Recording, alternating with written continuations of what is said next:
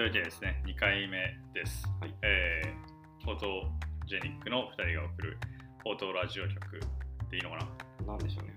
まあ、まあとかいろいろね、候補があるんですけど、特に 決まってない。決まってはないですね。えー、というわけでですね、まあ、2回目やっていきたいと思います。よろしくお願いしますよ。ろしくお願いします。えーこのポッドキャストはですね、我々フォートジェニックの2人が、まあ、身近なローカルネタから、えーまあ、最新のニュースやら何やらまで、えーゆるく雑談交えて、えー語っていきたいと思います。まあ、なお我々ねあの、あんま専門家とかではないので、えー情報のなんていうの精度についてはあのご容赦願いたいと思います。はい、では、まあ、やっていきましょうか。じゃあ行きましょう。まあ今日は、え2回目なので何があるかな、まあ、オープニングトークとしては特に考えてないんだけど、そうだね。えー今日、まあ、収録日がですね10月26日なので、えー前回に引き続き、まあ、前回聞いてる人どのくらいいるのか分かんないけど 前回に引き続き、えー、と伊藤博美さんネタでいくとうん今日はなんか伊藤博美さんが、まあ、暗殺された日らしいですね前回誕生日だったの？前回誕生日でねまあもう死んじゃった。まあ、いや、早いよね。そういうことじゃないけど、まあ、あの、まあ、別にね、我々これを狙ってやってるわけじゃないんだけど、まあ、たまたまですね。ねい。まあ、という感じかな。えー、他は何かあるかな？えー、面白いこと。まあ、いいか。とりあえずトピックに移るか。そうだね。伊藤博さんについてあまりこれ以上深掘りしても しょうがない気がするので、これ以上何も情報ねえし。まあちなみに暗殺したのは誰だっけ単純ああっていう人、東京駅？ん？違うか違う。韓国の方じゃないか。うん。東京駅で殺されたんだ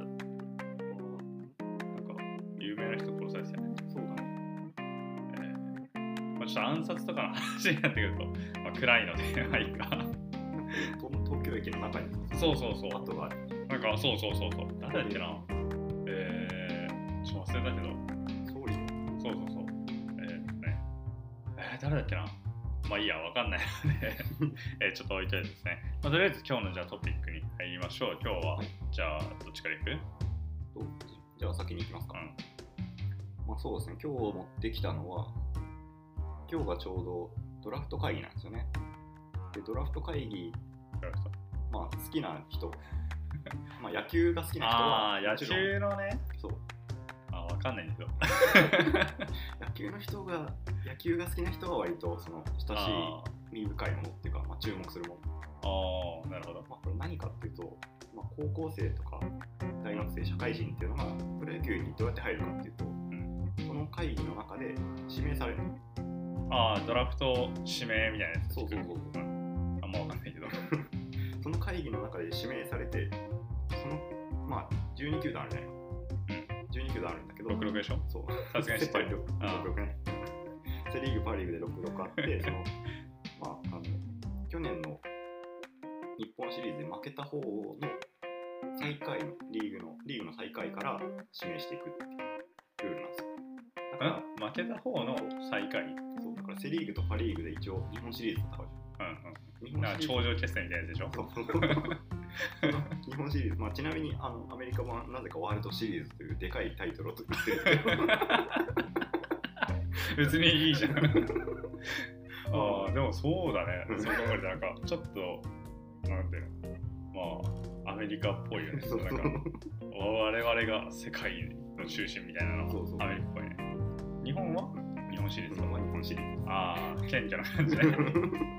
我々ちょっとややらせてもらってますね。そんな感じまあねその日本シリーズを戦って、まあ、両リーグのチャンピオンっていうかプレーオフが一応あったりしてプレーオフ。そうあのメインの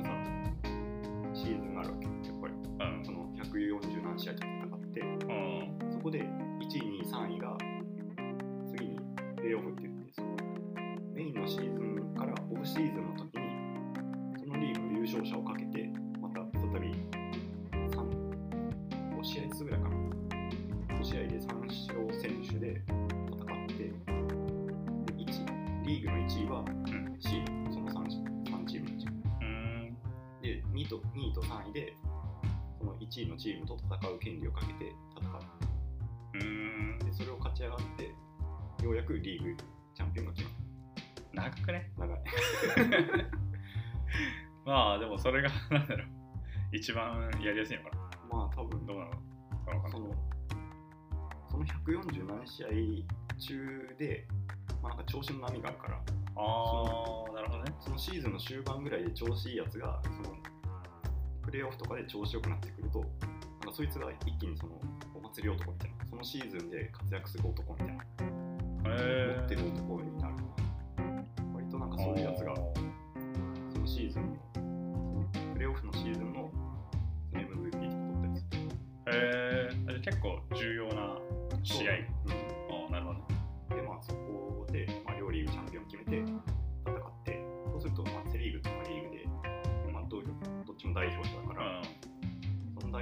者同士の戦いで、まあ、勝った方が日本一。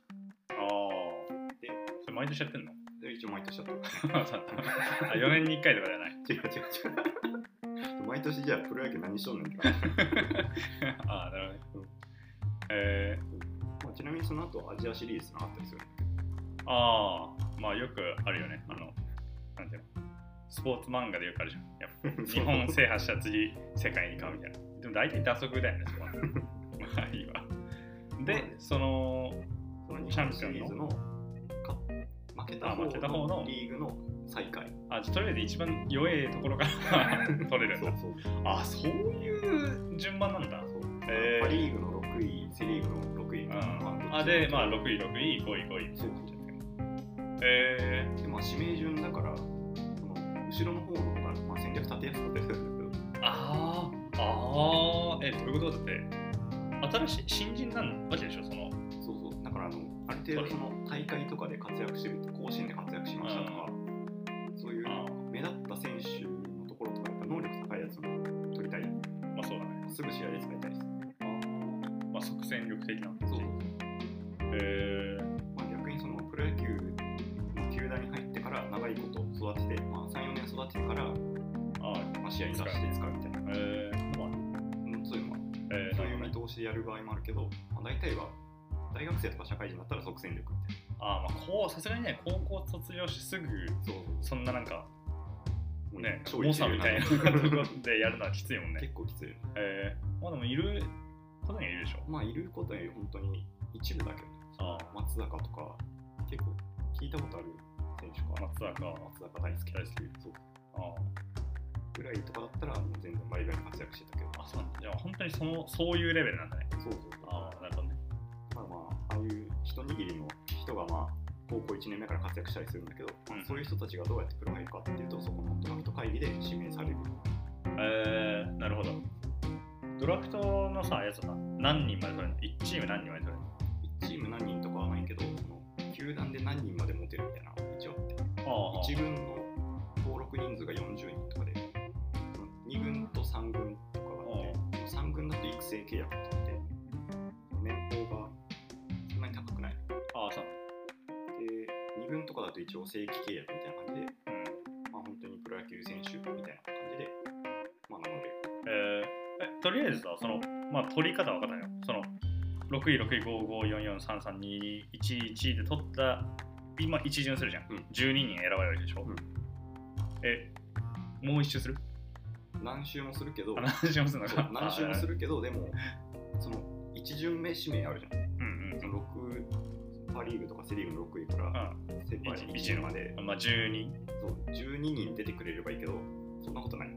あそうなんだ。あやっぱまあそんな毎年毎年何豊富な人材はいないわけね。違う、そういうわけじゃない。そのどういうこめちゃめちゃ優秀な選手ってどこでも取りたい。とああうん、指名がかぶんのよ。ああなるほどね。そう。あなるほどもうじゃあその6位のところがあじゃあこの人ですって言ったらもうそこで決定じゃないんだ決定じゃない。他も指名するんだそうそう。えそしたらどうするの？そこで、じゃんけんじゃんけんじゃない。くじ引きなんですよ。くじ引きなの？えそれさ それさえ6位のチームかわいそうじゃないって？だってせっかく自分らがさ一番最初に指名できるのにさうん。え他も指名したらくじ引きなんでしうん。ょそれだって6位のところは、まあ、最下位のところは指名するじゃん。他も全部さ指名したらもう全部でく12球団でくじ引きでしょ。まあ理論上ね。あルール理論上というかルール上そうでしょ。まあそうなるそれ 意味あんの？その順番にやっていくやつ。いやまあでも一応なんだろう。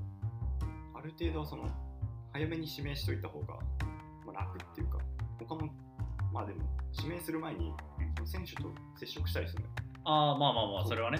だからまああなたを指名したいと思いますけどどうですかみたいな話とかしたりとかどういう球団に興味がありますか？とかああまあそこで反応が良かったり悪かったりでそのそいつを指名するかどうかとか。うーん。でも結局くじ引きなんでしょ？まあそうだね。でもくじ引きで当たっても うん。その例えば3球団だとしてその3球団の人たちがまあそれ代表者とか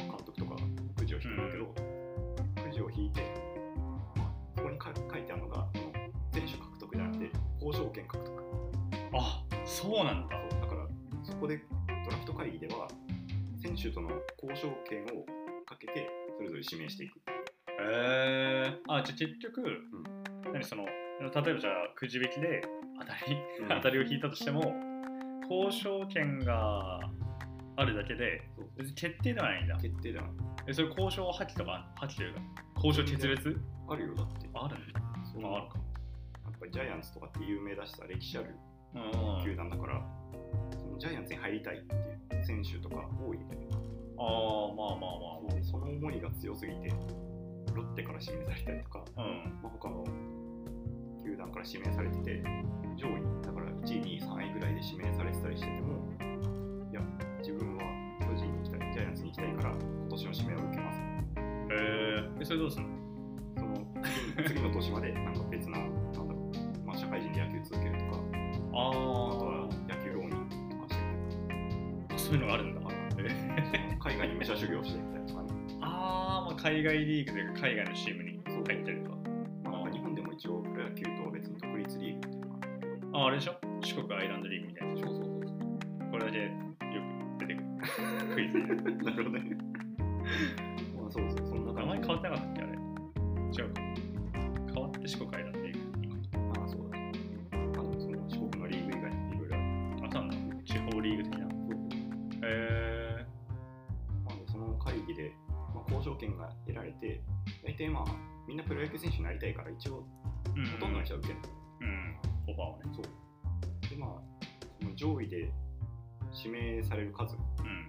と結構、あ、その年、やっぱその選手に集まったなとか、ああまあまあそうだよね。だってそんだけこういろんなチームから有望視されてるわけでしょ。そうそうそう。ああそれは確かに強いあだからあれか。ドラフト1位指名とかいうのはそういうことか。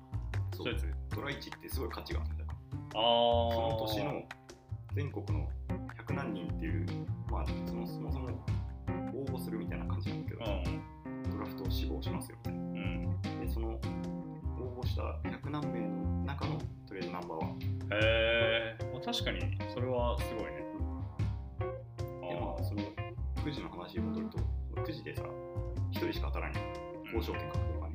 うん、まあ、で残り2人はどうするんだっていうところなの。うん残り2人は別な選手を示す。へえうんそうだから、その12球団一通り1巡目指名して、うん。そこで、まあ、その競合した選手以外で、うん。まあ、決まってる選手もいる。うん。あ他のね。そうそう他のその指名された選手以外からまた指名しないと。いけあそうなんだ。まあまあでもそれはそうか。当然だわ。だからまあそれをその選手をまあ外れ1位とか言ってうーん。複雑だよ。あまあね。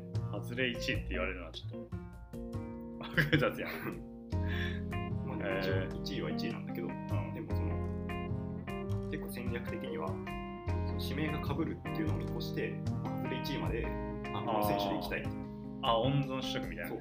へでもその温存しようとしてる選手とか隠し玉的にこいつ他にも取られそうだけど2位とか3位で取りに来そうだから外れ1位で取ろう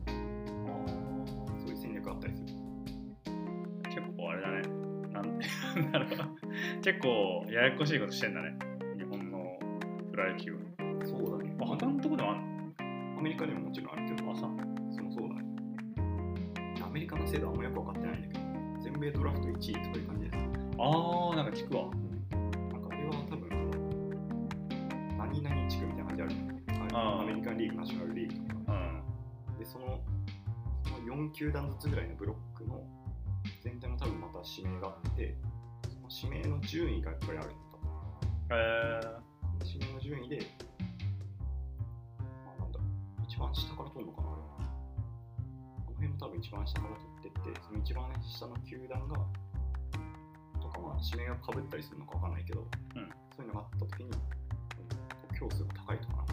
ー、評価がい。高いかもしれないけど、まあ、なんか日本のシステムはさ、大体アメリカから輸入されてるからさ、そうだねまあ、似てそうだよね。似てそうではあるけど。確かにえー、なるほどね。で、それが今日なのそうその会議が今日あるんですよえー、じゃあ今日また新しいドラフト1位の人が決まると。そうえ今年はどうなんだろうねだって甲子園とかないからさ、そうだね。今年はなかったね。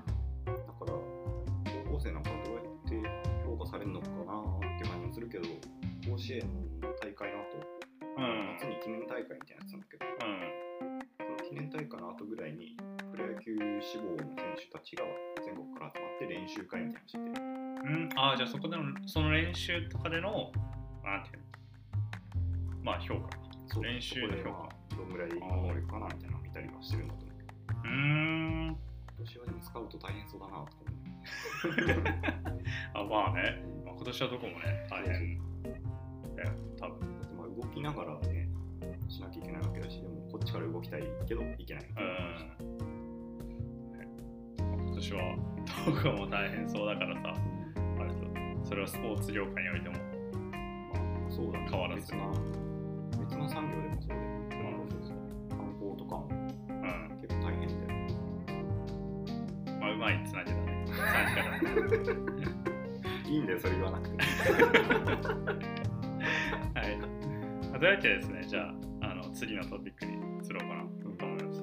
今日、あの私の方でですね、えっと、なんかポケモンとなんか宮城県がコラボしてますよっていうニュースを地元。出身なんで、はいはいは 知ってました？これ。い知らないですね。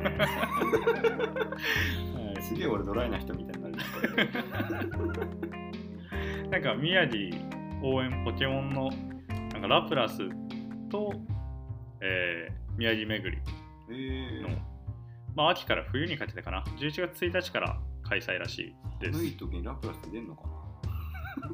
え、知らないんだけど、俺このラプラスはさ、ポケモンでしょ？そう水ポケモンだからさ。サトシがあの、サトシって言っていいのかな？わかんないけど、あの、まあね主人公のね、そう、主人公の、あ、まあ、アニメ版かな、うん。アニメ版の主人公が持ってるやつ。そうだね。あとなんだっけ？ゲームボーイの最初の方とかもさうんうん。波乗りとかで海で移動したりするあ、するする。あの時のキャラもそうじゃん多分ラプラス限定なの。違うあのデザイン固定されてるのあそうあ確かに言われてみればそうだわ。あいつ多分ラプラスだと思うんだよまあ確かに。でもさ、俺の記憶上さ、ルビーサファイアあたりの記憶なんか一番強いんだよね、ポケモンの。確かにあれ、ラプラスじゃない確かに。あの辺はもう違うよなんかホエールコホエールコうんみたいな、クジラのちっちゃい版でしょ。そうクジラのちっちゃい版じゃないか。クジラをモチーフにしたポケモンのちっちゃい版。えホエール王がでかすぎるよねやっぱりー、300メートルって。300メートル？うん300メートルってやばない？でかいよね、3メートルじゃん。うん、300センチか。そうだえ？もっとでかいよもっとでかいの？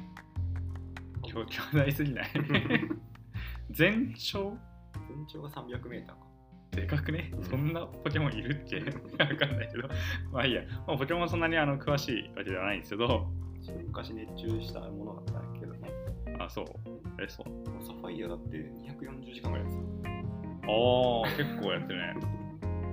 240時間すごいよ。それぐらいしかやらなかったんじゃないかってぐらい小まあでも小3、小4ぐらい、そのぐらいだよね。まあでも一番世代だよね。そうだねで、まあこの、なんか、宮城のやつは、まあなんか去年も実施されてたらしい。実は今年は、ああ、マンホールね。あのー、なんかいろんなところにあるよね。都道府県都道の府県のさ、独自のやつみたいなご当地マンホールみたいなやつあるよね。なんだっけななんか静岡かなんかのさ、いや水いやかなんかの港町。なんかアニメかなんかとコラボしてたの覚えてるなんかたまたまそれ知らずに行ってうん。えなんだろうこのマンホールっていう話を友達としたんや。まあでもあれだよ。広島とかに遊びに行ったじゃんうん。あの時も広島の球場の近くに。うん。広ああったね。ああああいるあいるそう。あ赤い帽子かぶったやつでしょ。そうああったあった。だから結構やってるんだよね。そう、うん、マンホールってか結構簡単に作れるんだね デザインはしやすいんだデよザインはしやすいか、うん。まあ、確かに。うん。まあなんかそんな感じでマンホールやっててはいまあ他にもスタンプラリーとか、はいへえースノーチュービングっていうのがこれはあんまり聞いたことないね。え分からん。キャンペーンをスタートしてるみたいですね。か結構可愛らしいです。ねこいつ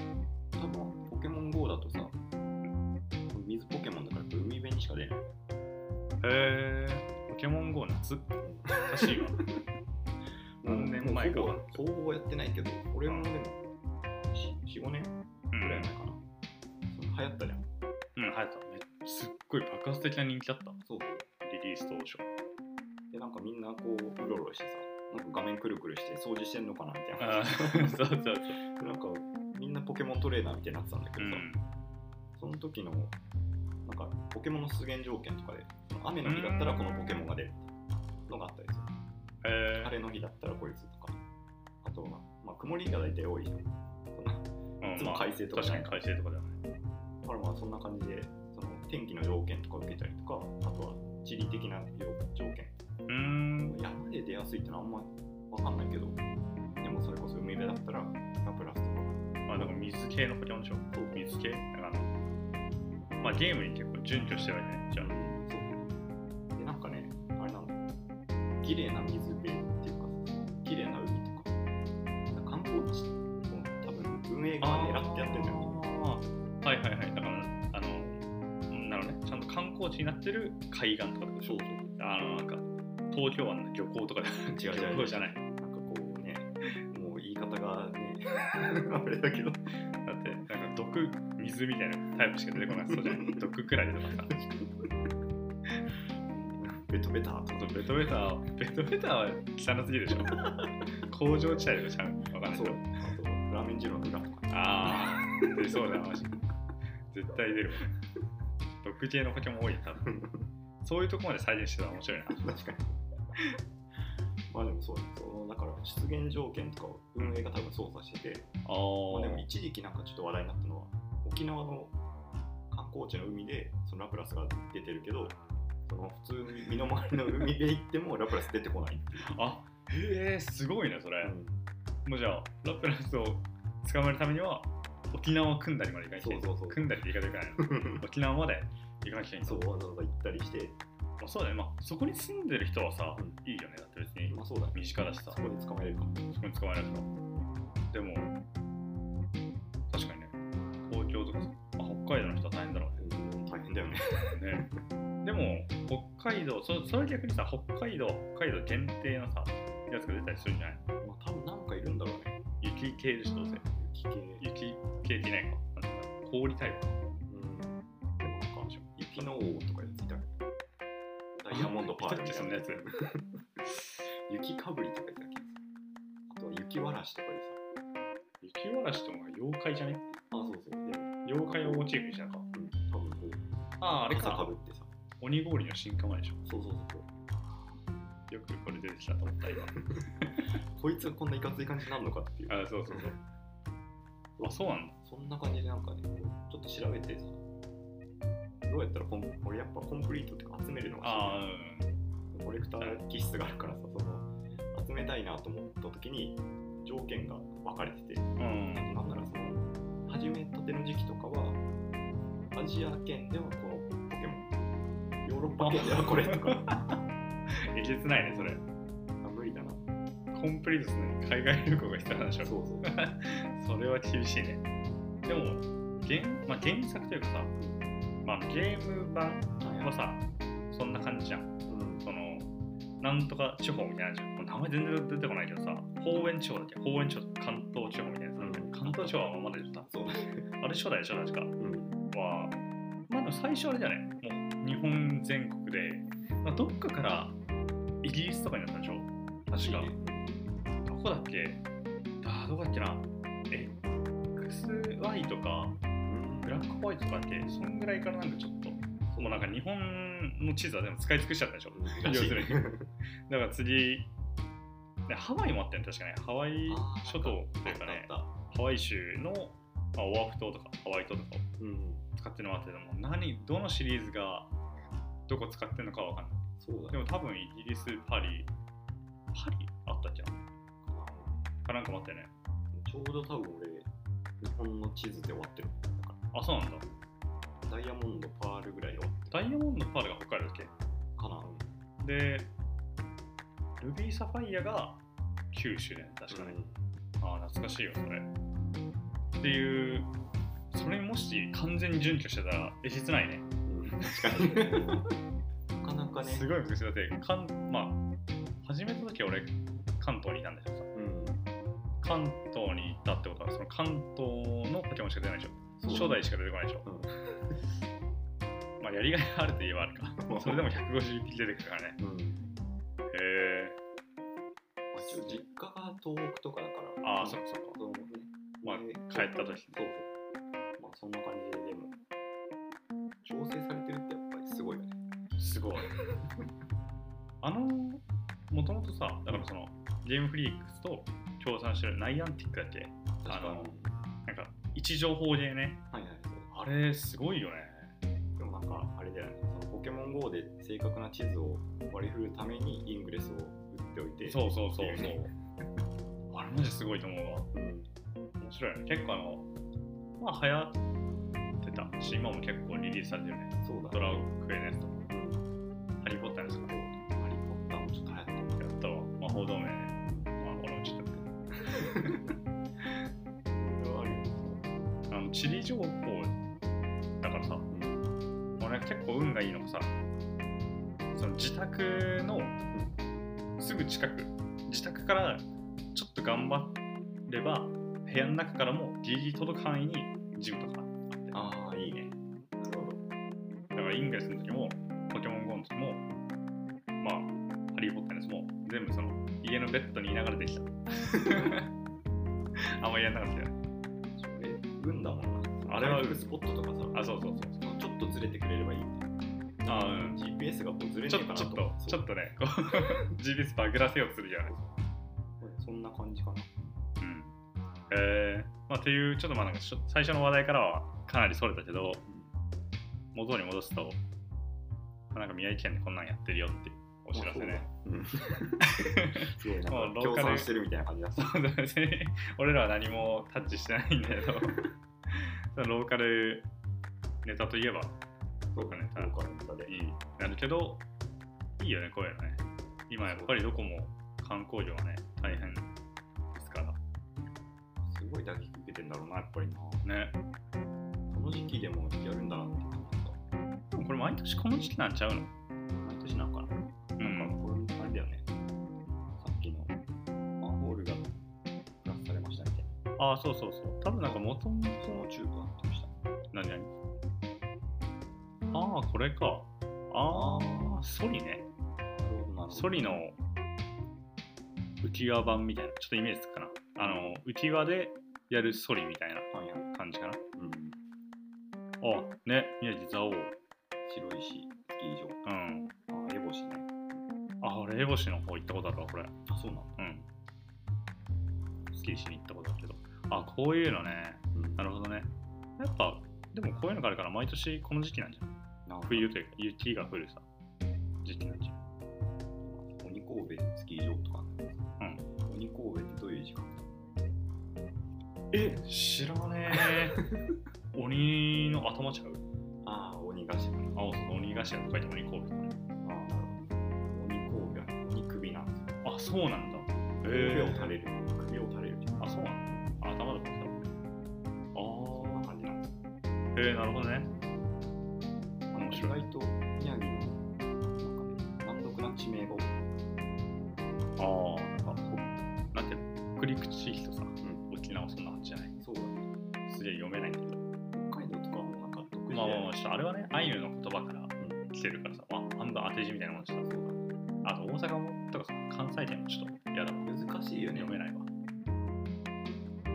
字なんで読めないからさ。で読み方が複数あるのよくないと思うわ。確かに。名前もそうじゃん。ああ人の人の名前最近はねもうそれに拍車をかけるかのような難読名前。うん。があるいわゆるキラキラねとか。そうそうそうそう。言われるやつ。読めないんだね。あれは無理だよね。うん。まあまあまあまあその話もちょっとどっかでしたいなと思うんだけど 難読地名難読地名と難読名前についてですねまあよければですね皆さんもこの宮城行った際には、えーこれ何個あるのかな？多分、えー35市町村にマンホールが設置されててなんかスタンプラリーもあるみたいですね。おスタンプラリーは36箇所。多いな。なんか1箇所増えたけど。違うのかな？仙台2箇所かなああ可能性は高いね。えっ、とね A 賞あ5個集める。あ36分の5個集めて応募。まあ5個か3個。集めて応募。A 賞は、えー特産品のすみません。いいねこれ。抽選10名でね、えー B 賞はスタンプ5個で。ラプラスかけ仙台単数。単数。え単数くれんのすごくない？小物ああ仙台キュー。ブなるほどね。あ、まあこの家か。びっくりした。あ、仙台ダンスあれか。それなんか会社かなんかな。多分あそうだが産品 が作ってる小物入れね。な、タンスはくれない。もらってもって感じじゃなくて観光業でさ 確かに。タンスもらってもね。送料お客さんお持ちなんですけど大丈夫ですか？みたいなまあ、C 賞がラプラスのグッズ。まあ、C 賞、D 賞はなんかラプラス寄りになってる。仙台で。ラプラスのマンホールデザインクリアファイル。と、で遊べるぷかぷかラブですあ3個セットってそんないる？アヒルみたいなアヒルみたいなじゃない？よくあるですね。で、まあ、なんかそんな感じでですね。まあ、良ければ、えー仙台にいる人、もしくは行ってみたい人、ね、無理にアピールしてもいいんじゃない？地元。そうですね僕出身が仙台市なんですけどうん。あの父方の関係というかこの人は栗原市っていうねすごい山の奥にいるんですよああね、これね。なんか栗原市とかは結構自然豊かで見るものないですけどね あ、これあれなんだね。そのなんかマンホールは今気づいたけど、ポケモンが映ってるポケモンが若干違うんだね。そうだ別なポポケモンと一緒にいるんだねこの、そ今した栗原市の、このなんかカモみたいなやつ知らないやつだけど、俺も知らん新しいかな。ああなん。か書いてあるけどコア、ちょ読っと読めないね。コアハモかコアハなコマハモかなあるのね。え、これさ、何だよ。角、角出し角出し、角出し。そう角だ角田でこれ、こいつだけ、ラティアスか？うんこいつだけなんかすげえ伝説のポケモンなの。なんで？優遇されてんの？角出し。角田って何個あったっけ？他だって、パッと見いないぜ。川崎市って、川崎市じゃねえ。川崎町ってあるんだね。そうだね川崎は市は神奈川にあるじゃない？うんうんクイズでそうやなあ確かに。覚えておこうかな？この、これを機に。しかもこの川崎町、これラプラスだけなんだけど、3匹映ってる。まあいいわ。ちょっとこういう面白い発見があると思います。これなんていうの色、あさ、しかもしかも。読めないよね、このこれは。さすがに読めない。しかもは読めない。まあ、というわけで、えー漢字がよ漢字の弱さが再び露呈したところで、えー一旦ね、終わりにしたいと思います。はいどうもはいありがとうございましたはいありがとうございました。